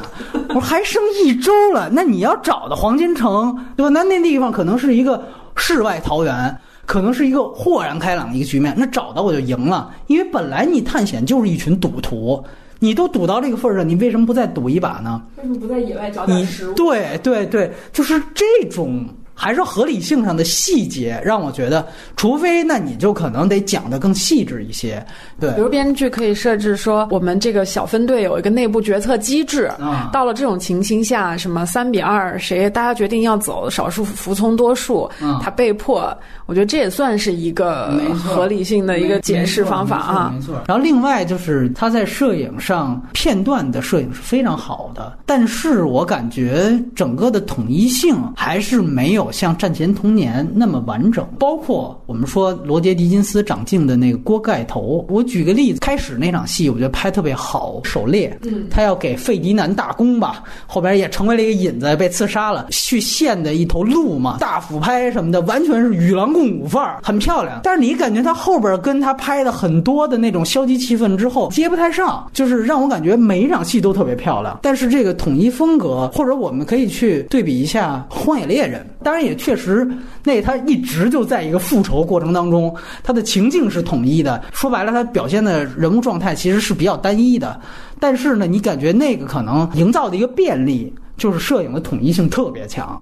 所以我不知道你是怎么看待这个事儿。摄影上最让我觉得有兴趣，就是他把在英国室内的这种。啊、火光、烛光、灯光，他大量展示，包括他要参军前，他妻子在那修那个灯，弄摆弄那个灯其实是和丛林的那个火把和他最后临死前被烧死山间那种火做了一个对照对对，就他是把英国当丛林来拍的，延续了丛林的那种风格。我在这儿感到了一些统一性，我是觉得越小的场景，室内是细节越精致，但是它越大的场景，我觉得反倒不够好。对我反倒认同你说的，就是所有的室内戏。结尾的时候，那个妻子走出那个皇家地理协会的那个楼那个镜子上面是丛林，下面其实就是一个壁炉燃烧的火啊没。错。就说如果从一个院线片体系来讲，这个摄影很不错了，但是从一个欧影节体系来讲，我觉得这个摄影完全可以做得更好，因为。詹姆斯·格雷之前的片子都是以摄影美学突出而见长的。然后另外呢，就是表演，我觉得这可能也是他的一个问题所在。我个人觉得，其实詹姆斯·格雷历来的一个 挺大的一个问题，就是我觉得他可能对于演员的表演调教方面是一个短板。其实他所有的片子都是好演员，还不仅仅说大咖。他跟华金·菲尼斯合作了那么多次，接下来我们会提及，包括这个马克·沃尔伯格，包括甚至费·唐纳威。但是你会发现，这些人在他的电影当中都不是那些人的代表作，包括后来呃移民用的马里昂·戈迪亚那些，再加上这一部，尤其我得说，他用的这三个大咖吧，还都不是华金·菲尼斯那种级别。就其实三个人的表演，反倒荷兰弟我觉得不错，就是他大儿子牛五方人设如此动人了，台词如此出色了，但是我觉得完全可以表现得更好。我不知道你怎么看？表演唯一能让我能抓住我的就是那个女主，就是他妻子。哦他妻子对对对我觉得那个是一个没错不错的错一段不错的表演。首先，对她那个形象。这个女演员，我以前我也没有看过她其他的东西。嗯就是首先，她是一个有先进，就是女权思想的一个英国女性。嗯她其实身上又又要有古典范儿，还要有现代的这个东西。对，我一开始是只是觉得她很漂亮，她很很像过去那个米歇尔菲弗。哦啊，她是那种性感和知性都有的那种类型。她直到后面的几场戏，她换了比较现代的服装之后啊，我才看这个女演员天生气质上就有这种能横跨古典和现代的这么一个东西。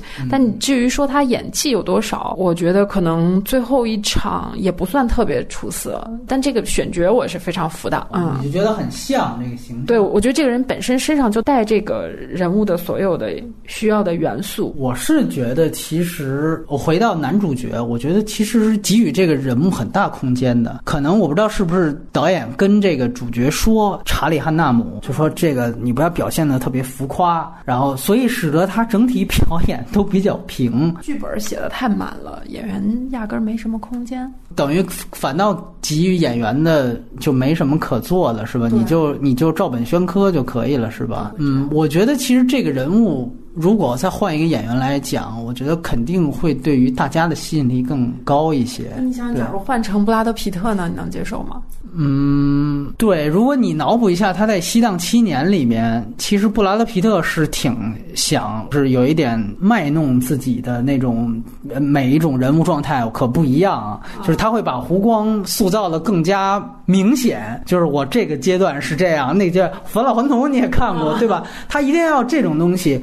但是我其实确实觉得，如果他更明显一些会好。就是如果他这个人物啊，就是这个查理·汉纳姆这种表演方式，反倒去适合演《西藏七年》，我觉得更好。他俩对调一下，我觉得挺合适的。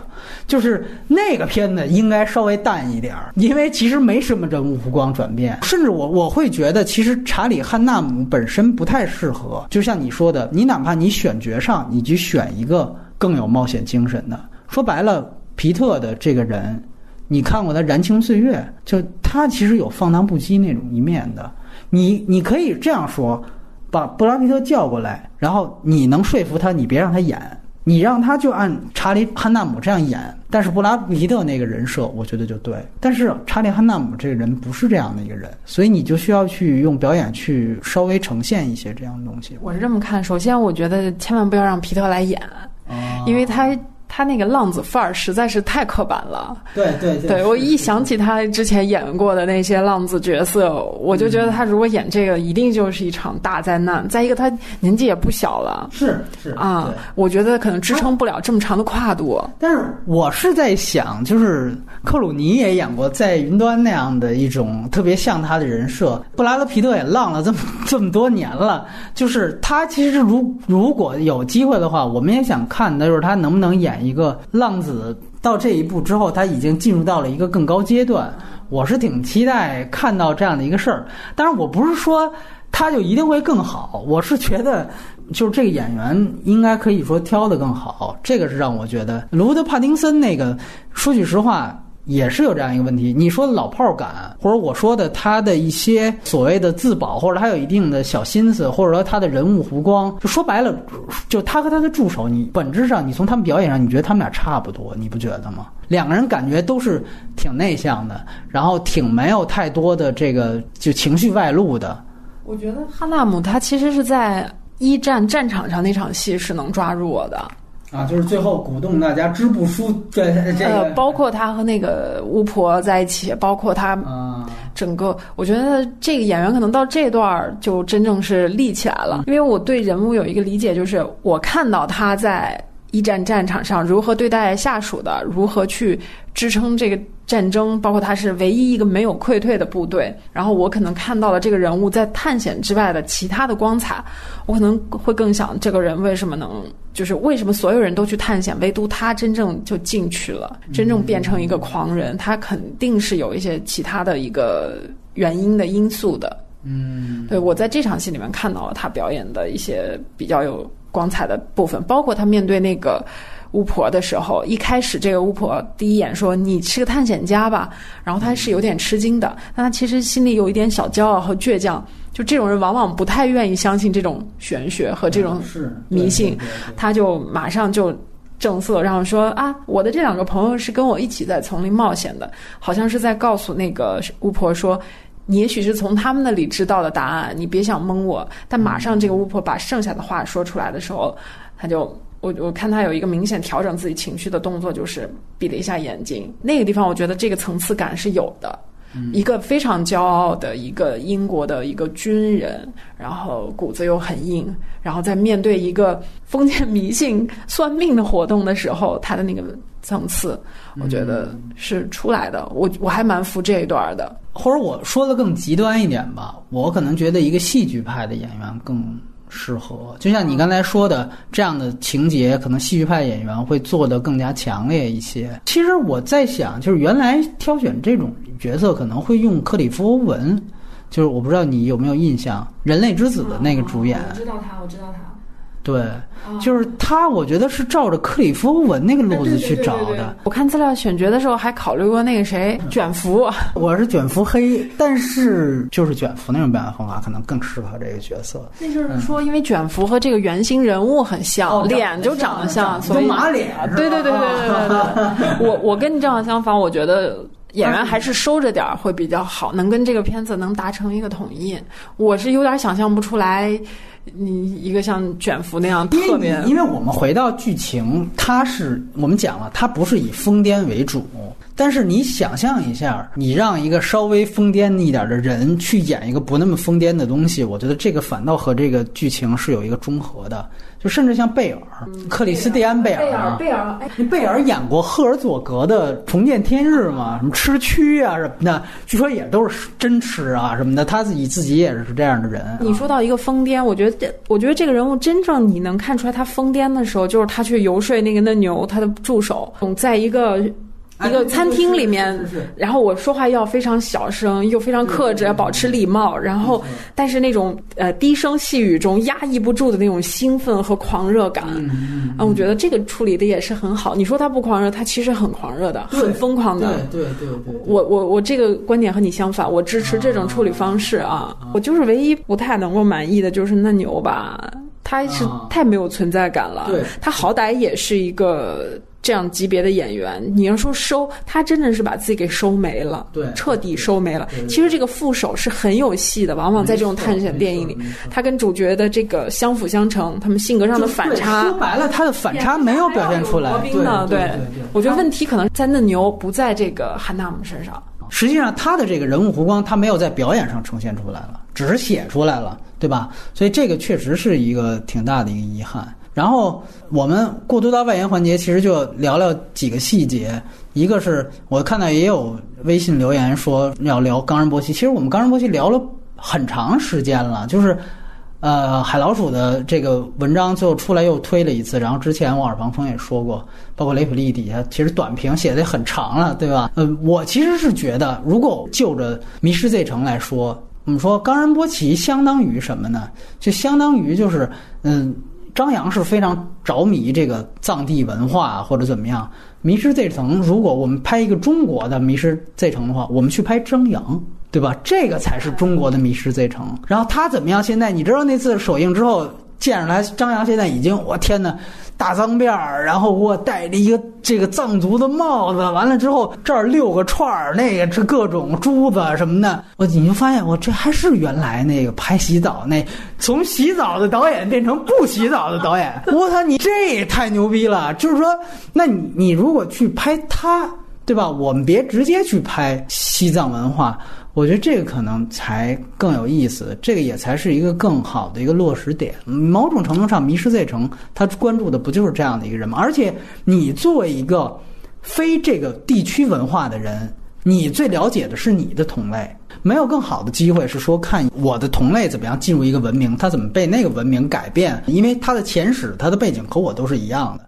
所以这种转变，我是最能感同身受，你能最拍得清楚。反正刚才咱们不是聊到那个呃陆上行舟那事儿吗？我觉得更希望就是，如果有导演有心，可以去拍一个关于他拍《冈仁波齐》前后这几年的历程，就是说，包括你知道像海老鼠提到那个伪纪录片那种事情，就我才真觉得你拍张扬拍电影。这才应该用伪纪录片的形式，你明白吗？因为拍的就是一个拍电影的人，然后你也不知道我拍这个电影的哪段是纪录片，哪段它才构成一种建立效果，才构成一种戏剧性。否则的话，我觉得就是包括海老鼠他自己也提到，就是说我拍藏民用一个伪纪录片手法，怎么不可以？就是其实没有不可以，就只是说那它就没有没有什么意义在。对，就是我我其实。不是说特反感张扬现在对这个状态，就是其实这世界上很多人都是有一种经历或者一种阶段，就是错把他乡当故乡。嗯，虽然这个中中间成分带有很多这种客气啊、猎奇，甚至是一厢情愿、理想主义，但其实就这种事儿，在中国为什么觉得好玩呢？就是中国人特别。认祖认故乡，但如果有这么一个人物错把他乡当故乡，痴迷到这个程度，哎，说直白一点，就是为什么都跑到西藏去了？那一定是因为现在的都市生活里，甚至自己的原乡里面，有一些东西是不能满足他的嘛。咱们先不说西藏有没有，拉萨有没有这样的东西，没有，反正咱们是没有。我觉得能能把这个没有这个东西给拍给拍出来，对对对。而且你就去想想，你像张扬，他之前我们当时聊马后炮的时候介绍过那情况。一二年的时候，他其实算是第六代里边一个没怎么太混出来的一个人。他之前有过好的作品，《昨天》，呃，洗澡也很不错，对吧？那像那些片子也 OK，但是你看，比如说无论是贾樟柯，那就是走这个电影节范儿，真正被。真正世界的电影殿堂戛纳所接受了，成为了一个常客了。然后王小帅也起码在三大的其他威尼斯也是能去的之类的。就是说大家都有各自的道路，但是张扬很早就出来了，然后也很早被这个大家。然后后来他想进行市场化，然后他拍了《飞跃老人院》，结果遭受到了巨大的失败。也就是说，从这个市场化失败之后，他感觉是不是他有一个人物的幻灭？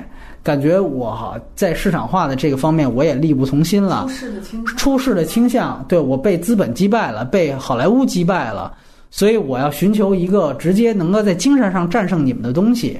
于是他可能投靠了，就你你想这个是一个多感觉就是像《迷失在城》初始人设一样，我其实是出于一个极其现实的动机，对吧？这现实动机甚至都没什么高尚可言的，说白了就是避世倾向。对吧？但是我去了，我发现，哎，我真的对这东西着迷了。他有一个人物转变，我反倒觉得这个事儿是挺挺有意思的。对啊，我我个人觉得张扬可能谈不上算计，但是他就是他自己自己的这么一个状态啊。他自己这么多年一路 开玩笑说人都不洗澡了，那一定是在他的内心和和这种精神上面发生了重大的转变和改变吧。嗯，这个倒也，我觉得无可厚非。一个人做什么样的精神上的改变和转变，我觉得都无可厚非。但如果你是导演，你拿出作品一定要足够自洽。我倒是觉得跟《迷失 Z 城》更相近的一个在中国可以拍的题材，是不是敦煌啊？因为敦煌里面有一个带路党，一个王道士。对，是是是。对，我一直都觉得这个人物就非常有意思。如果在当时的历史情境下展开。可能也会有很多戏，但是仍然会面临一个身份和价值观的问题。对，尤其是现在“一带一路”这个环境下面，这个东西就很难说。但是我我一直都觉得这一对人，就是这个外国人和这个王道士，一定是一个非常有意思的一个题材。嗯嗯，还有就就是再说到就是这个冈仁波齐。我觉得可以拍拍，就是这一类人，就是要到藏地去寻找什么，可能不是一个磕长头的过程，是他们如果能拍清楚，他们都到藏地去找什么东西，间接的也就可以得出一个答案，就是我们现在缺什么东西。嗯，这可能就不是一个冒险精神的事情了。我一直都觉得，可能我们这个民族不是说缺冒险精神，就是可能文化里面先天会对冒险精神有一点阉割和不鼓励，所以我不太认为。冒险精神这个东西能在这个文化下面诞生出来，包括你可陆川拍《可可西里》，里面也不是冒险，也不是一个荒野求生和一个在在荒无人烟的地方怎么生存的故事，它还是一个动保。说白了是个是动保。就中国能不能出现这种不依托于其他价值观、纯粹的冒险精神？的电影呢，我到现在还在存疑，甚至纯粹反叛精神的，像《三傻》那样的电影，就是讲反叛精神本身的，我也存疑。就因为有些东西不是你掌握能不能掌握这个类型元素，而是你的文化根源里有没有这个这个东西。思想就不够，就不是这个东西。所以有的时候。与其就是特别扭着、特别拧巴的去借一个其他类型电影的壳，反复抄袭它的各种桥段，研究它怎么去组织叙事的，不如去想想这种类型是不是真的就能够在我们土壤里完成？要不然永远只是猎奇，永远都是还不如西藏七年，肯定。哎。就是，其实这个我在这之前看完这篇呢，我也在思考，就是中国有没有冒险精神的历史和文化根基，其实是没有的。这才反倒让我觉得《迷失 Z 城》才是真正中国永远借鉴不来的那类电影。它还真不是说。你阿凡达的话，你还就说技术问题，其实都是小问题，在这个文化问题面前，说白了吧，就是我们还真没有西方的那种坏劲儿和蛮荒劲儿，就是我们还真没想殖民他们，这就不是冒险精神了。对，冒险精神背后还真的就得有点那意思，对吧？对就是说。这是一个，二来就是呢，我们可能从民间来讲，我们更多去其他地方，比如说我们说都知道东南沿海的那些省份，大家是有移民文化的，有移民文化太久了，殖民文化没有。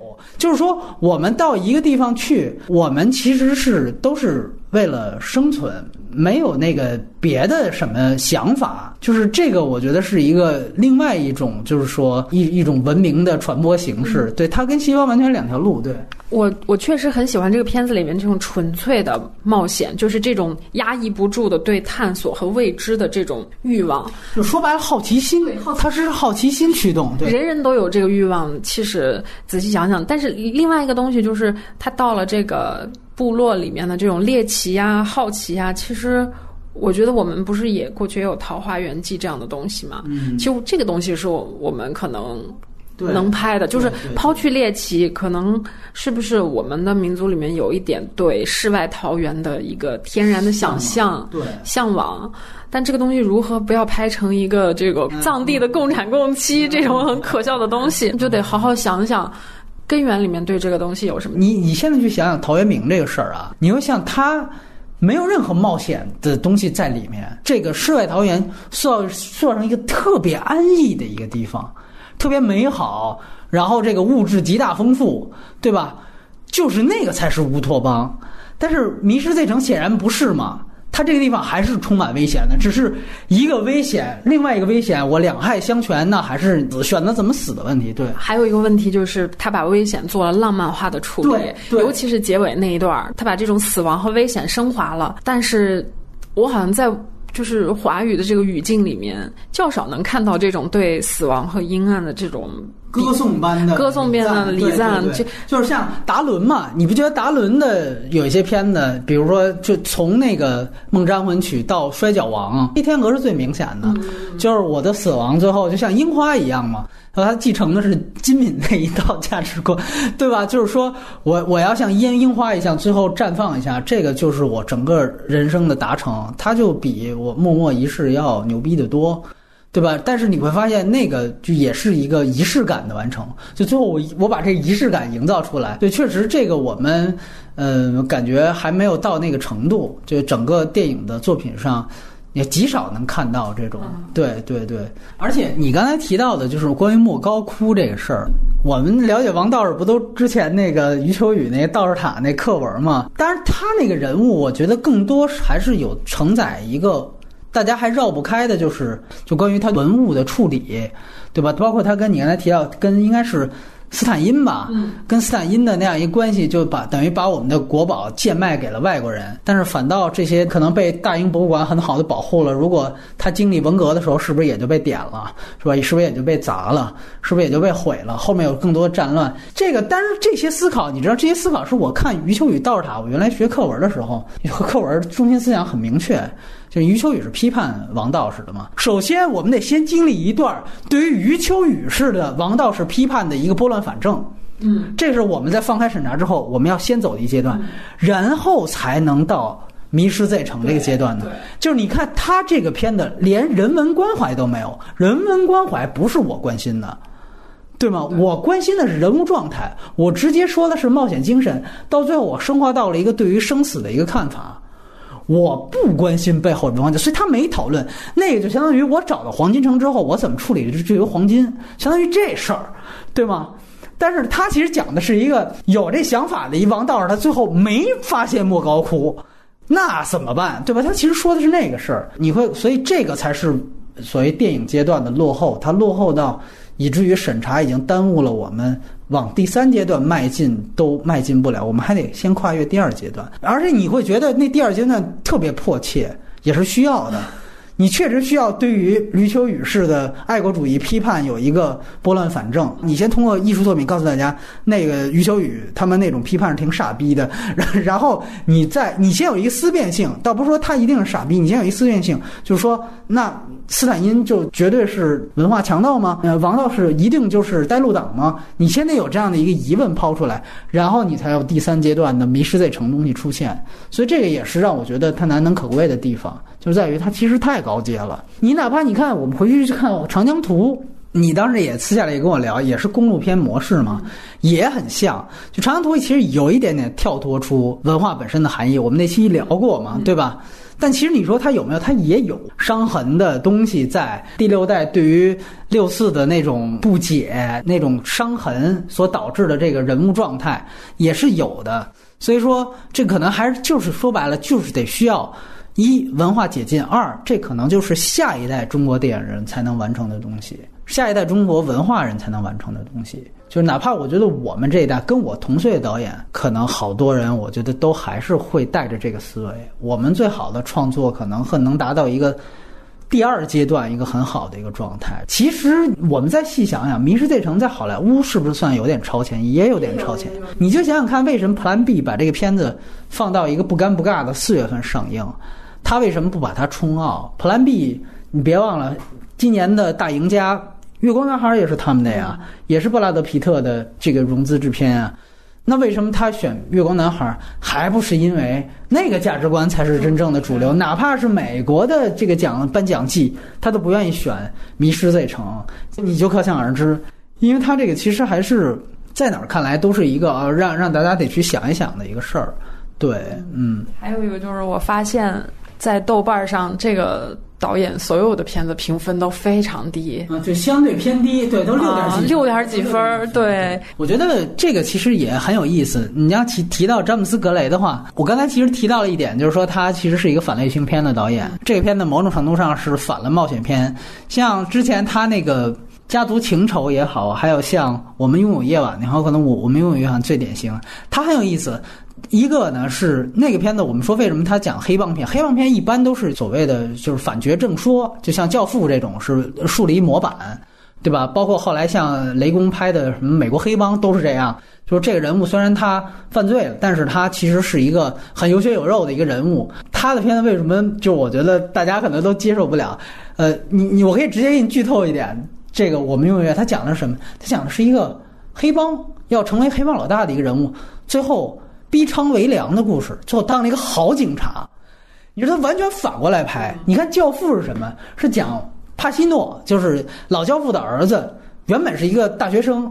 老老教父觉得你不应该当黑道，这就是很一点零的东西嘛。他你树立模板，但是最后没办法，老大太狂暴，有性格缺陷，然后老教父又被枪击了，我不得不最后有一个宿命感的东西，最后扛起了整个家族事业，但是同时我人物黑化了。对吧？这个其实很一点零的。他讲其实是他父亲是警察，然后他哥哥也是警察。然后按说这片的这种人设，开始的人设出去肯定是最后决裂，家庭决裂。然后这个父子大战、兄弟大战一定是这样。你看了大部分、大量的这样的片子之后，你会有对他设想一个结局。但如果你什么黑帮片，你连《教父》都没怎么看过呢，那里都没怎么看过，你上来看这个，你绝绝对不接受。你觉得这片怎么是红色样板戏吗？你会这样觉得。但是他反的就是那类，在美国，因为那个才是一个主流的黑帮片的套路，就是人物怎么样黑化过程。然后你会发现，我们用夜晚非常牛逼的是，他真的把这个人物一步一步被。被迫当警察，就拍的像被迫当鸭子一样，特别难过、消极、非常无奈，但又不得不。他这是当警察呀，大哥！你如果中国观众看，这不是挺好的事儿吗？报效国家，逼娼为良，从良的过程如此艰难，这个非常了不起。所以你就看到他有非常强烈的反类型片，但是还是那句话，剧本做的特别扎实，就是节奏慢。为什么节奏慢？因为我的所有场戏，一它铺细节，二来就是我必须要在这种慢节奏当中，我给你一点一点讲这个人物他的逐渐的转变。就这个导演，我觉得某种程度上可能也是他的局限和天花板在于，就人物合理性跟节奏，我不能取舍，遇到问题了，那我就牺牲节奏。他有时候会这样，但《迷失这城》，我觉得他碰上了，我觉得《迷失这城》没有。节奏问题就在于他本来就是失败的，这个人物就是没有找到他最后的终极这个目标，所以他就应该这样拍。所以这个我觉得他的完整版是没有任何节奏问题的，这是一方面。另外一方面就是他故意节奏慢，还是一点就是他细节铺的特别特别好。如果对比来说，可能看《迷失罪城》的当时我说的摄影缺点可能有一点，说他在一战那场戏当中，他的主观性可能没有他去表现丛林当中的很多的戏的主观性那么强。嗯，我举个例子，像我们拥有夜晚里面，他讲的是，呃，有一场戏是警察，当时他还没有完全白话呢。警察说：“你先给我们当个卧底，去那个制毒工厂，然后就给他弄了一个那个呃窃听器。”然后带着窃听器去，对方又各种搜身，他其实挺害怕的。然后他就把那个制毒工厂，其实那个布景特别简单，没有多大奇观性，就是一个三四居室的那样的一个公寓，里头有几个人。雷公拍那个美国黑帮，如果你看过，那个挺有奇观性的，就所有他都找黑人女人，然后都脱光了，他那没有奇观性。但是那场戏拍的特别好，就在于他完全是华金菲尼斯那样一个。菜鸟卧底已经半推半就，不得不去替警察卖命的那样的一过程，进入的时候那种恐惧感，因为白粉儿它扬起来的那种粉末，然后包括有些屋子那个灯光不明，忽明忽暗，甚至完全是黑灯，然后从里面走出几个人影，他把那种主观性的摄影的气氛呈现出来，那个和主人公当时的状态是非常恰当的。可能这一点，我觉得《迷失这城》有几场戏是不够的。对，所以这还是那句话，就是因为那场戏就是一四居室，我觉得他拍小格局气氛戏是行的，他拍大格局可能还是有天花板，就是那种一直没有彻底成功过，没。得过什么大钱？没有 爽爽的拍过这种大场面的导演的一个思维都局限在这种如何用小成本在小空间内把这个事情达到，这练出来了他的一番手艺，但是把另外一部分牺牲了。没错，没错。如果你提炼格雷的话，他是一个特别注重细节的导演。这个在《迷失这城》里，我们刚才提到了很多细节，在他其他片子里也是，他的细节是真的非常非常丰富。你可以注意到，就是他开始有一场戏，当时是一个非常慈祥的一个老教父跟他对话，因为在开始的时候没有交代人设的时候，他就会觉得那老教父一家都是挺善良，尤其他有一个侄子也是比较二的，但是他当时提出了自己的一个想法，说咱们这个黑帮可以扩大，在曼哈顿也开一个。歌厅什么的，舞厅之类的。然后这个时候，那老教父只做了一个动作，就是他们是也是家庭会餐形式。那老教父把那个一条鱼的眼睛抠下来吃了，就这么一个镜头，他什么都没说。那个台词同样还是啊，觉得好像是一个老糊涂人说：“哦，你提这点子好啊，可以啊，我们考虑一下。”你感觉还是这样一个很稀松平常过程。就这么一个细节，我们说点睛，这个是挖鱼的眼睛，就这种细节，在他的片子里，那真的是比比皆是。他的片子值得你看两到三遍，你会越看越觉得好。所以我觉得他打分第一是因为大家都一一遍流嘛，要看一遍觉得操，这么闷啊，就过去了。但其实他的片子很多这样的细节，你看，我觉得非常完美，就是他能找到所有一切现实道具。去呈现他想要的，比如说把主人公外化，把人物关系的这个感情外化，尽一切可能去进行视听语言的尝试，而不直接依赖于剧本本身。但同时，他还有剧作能力。就我说了，这些剧本又都他要参与，甚至都是直接唯一编剧。所以我觉得这个是他很了不起的地方。而且另外一个就是说，为什么我刚才提到表演这个问题啊？他之前啊有点占这个表演的一个好处，他是跟马克·沃尔伯格和华金·菲尼斯合作过特别多。呃，他两部戏《家族情仇》跟《我们拥有夜晚》特别巧，都是马克·沃尔伯格和华金·菲尼斯这两个人物演兄弟。首先，你说华金·菲尼斯这样一个人。他开始出道，他就被他哥哥压着。到现在，大家也觉得好像是他那死去的哥哥最牛逼。那没死的话，那家伙那就詹姆斯·迪恩在世，马龙·白兰度在世。其实，华金·菲尼斯表演，我一直觉得被非常低估，原因也就在于他哥哥这死人光环太强大了。而确实，他哥哥当时出来之后确实不凡，但他弟弟也很有才啊。然后呢，他怎么办？他就老让华金·菲尼斯啊。去演一个兄弟当中的这样的一个人，就是你看他那个《我们用夜晚》就典型的马克·沃尔伯格演他另外一个兄弟，也是父亲最爱那个，他就不行。你看人家多牛逼，你就那个戏，所以整个过程就不用他。表演调教上面付出太多的心力，就在于我直接就选他选得好，我就让他直接呈现出来。你会发现他这个选角确实是不错，但是呢，在表演上你也不会觉得这个导演。对于他有太多的付出，太多的东西。呃，另外一个就是家族情仇，俩人倒过来。家族情仇呢是按说家族情仇在前，家族情仇是那个华金菲尼斯带着这个这马克沃尔伯格上岛。家族行走很像那个本命年，就是原来姜文拍的一个呃谢飞导演的一个片子，很像。马克沃尔伯格呢在里演了一个问题少年，刚出狱，然后社会上所有人都歧视你。它同时也反映了很多的社会问题，然后你怎么样去试图去融入一个主流社会？那是一个很底层的一个故事。然后当时华金菲尼斯作为一个好像挺老炮的一个人，就带着他弟弟，你跟着我混啊，怎么怎么着？然后其实那个片子评论界非常成功，呃，然后呢，后来才有了《我们拥有夜晚》，让两个人做一个对调。那个片子里，马克沃尔伯格是演自己的。马克沃伯格是一个什么人呢？就他是一个，我们之前《爱国者日》聊过，原来没演电影之前，他真的是一个问题少年。据说进过二百多次局子，就是反反复复，天天就是各种进局子、打架什么的。他其实很会挑演员，就在于我觉得让你演你自己就行。所以说这个方面呢，就那几个戏弥补了他很多。我我个人认为他职场演员上的不足，但是呢，这个戏其实你感觉这人物和这个这个角色之间，他其实没有这么强的共鸣性，所以我觉得可能表演上问题就更大一些。但是回到那两个戏，我觉得是非常非常好的。呃，而且这里再说一句，《家族情仇》的联合编剧马克里夫斯吧，可能名字我记不太清楚。他后来也出来了，他就是现在正在除中国以外其他院线上映的《星球崛起三》的导演，他也是新的蝙蝠侠的导演，然后之前《星球崛起二》也是他导的，也就是说现在。荷兰弟新蜘蛛侠是他带出来的迷失 Z 城，这个新蝙蝠侠，包括这个新崛起三，都是原来跟着他混的。所以你看詹姆士格雷多惨，人家都混出来了，还在这六点几分的片子，他其实是挺遗憾的一个导演。呃，雷普蒂关于格雷有什么想补充的？嗯，这是我看过的他的第一部电影，其余的电影我都没有看，我就是在豆瓣上看了一下评分。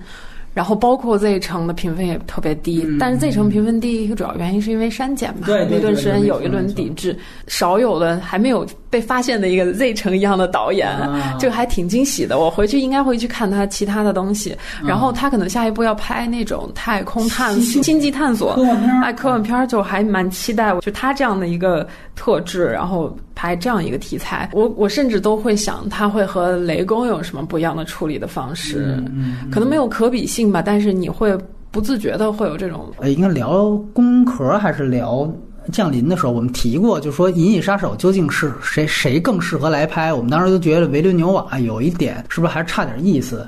我其实更觉得好像是不是詹姆士格雷可能更适合拍《银翼杀手二》那种感觉的东西，因为呃，你可以注意到詹姆士格雷之前一直都是呃戛纳系，他最早的小奥德萨呢是。入选的威尼斯，然后当时是拿了一个银狮奖，然后后来他的三部作品都进了戛纳主竞赛，然后都颗粒无收，所以到最后《迷失 Z 城》现在连戛纳也抛弃他了。你会觉得确实可能一来就是戛纳可能更更鼓励一些你在形式手法上更先锋的，他的手法其实是很古典主义的。这个呢，可能在电影节戏又不是特别的受宠的，这是一个原因。就是它古典的很扎实。二来呢，我觉得哪怕你像表演，他也拿不出太出色的。就是按说演员都很好，但是他在表演上又又成为一个一个短板，就就是调教演员上。所以我觉得这个可能是他多方面的一些原因，对，就比较遗憾的。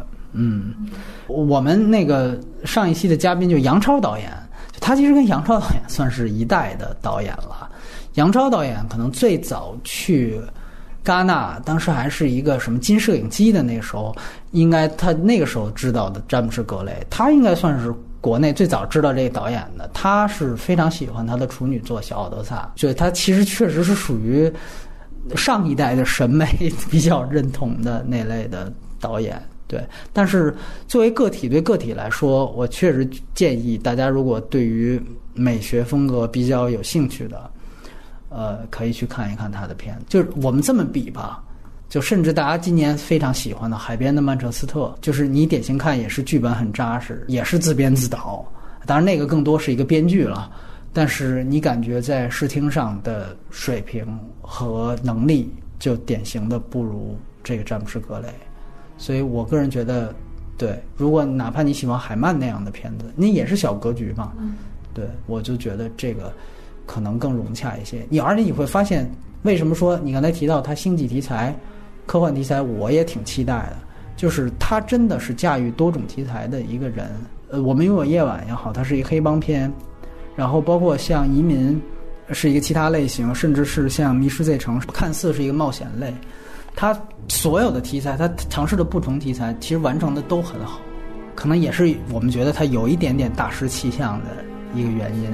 我猜这个人可能私下个人的品味和个人的爱好是比较古典的，就开个脑洞猜一下，应该是那种自己会关起门来然后受艺术的这种人。嗯嗯嗯，对对，所以可能。是不是这样的人也没有那么急迫的想要出来，所以他能把自己的这个风格很稳定的就保持住了。但但我想到一点，就是那个他最后一次进戛纳是移民，那个片子是一三年的，然后你听这个名字你就知道，它是一个移民题材，你明白？然后他故意用了当时最红的法国女演员玛丽昂。戈迪亚，那也是有点急了，他有点对，他中间其实有有着急过，你知道吗？然后就特别遗憾了，就这个事儿。然后，然后我还我第一次其实知道詹姆斯·格雷，就是因为移民。然后我之所以知道移民，就是因为就是那个片子有中方资本的投资，就是杨澜的老公吴峥。那个吴征当时我要没记错的话，好像是跟詹姆斯·格雷当想跟他合作好几部呢。那个片子他当时其实说白了，吴征就是想说傍一个这样的导演，然后就合作门槛合合作门槛啊挺高，然后觉得傍着他，觉得他有戏能拿奥斯卡，这样我作为投资人什么的，我夫妇。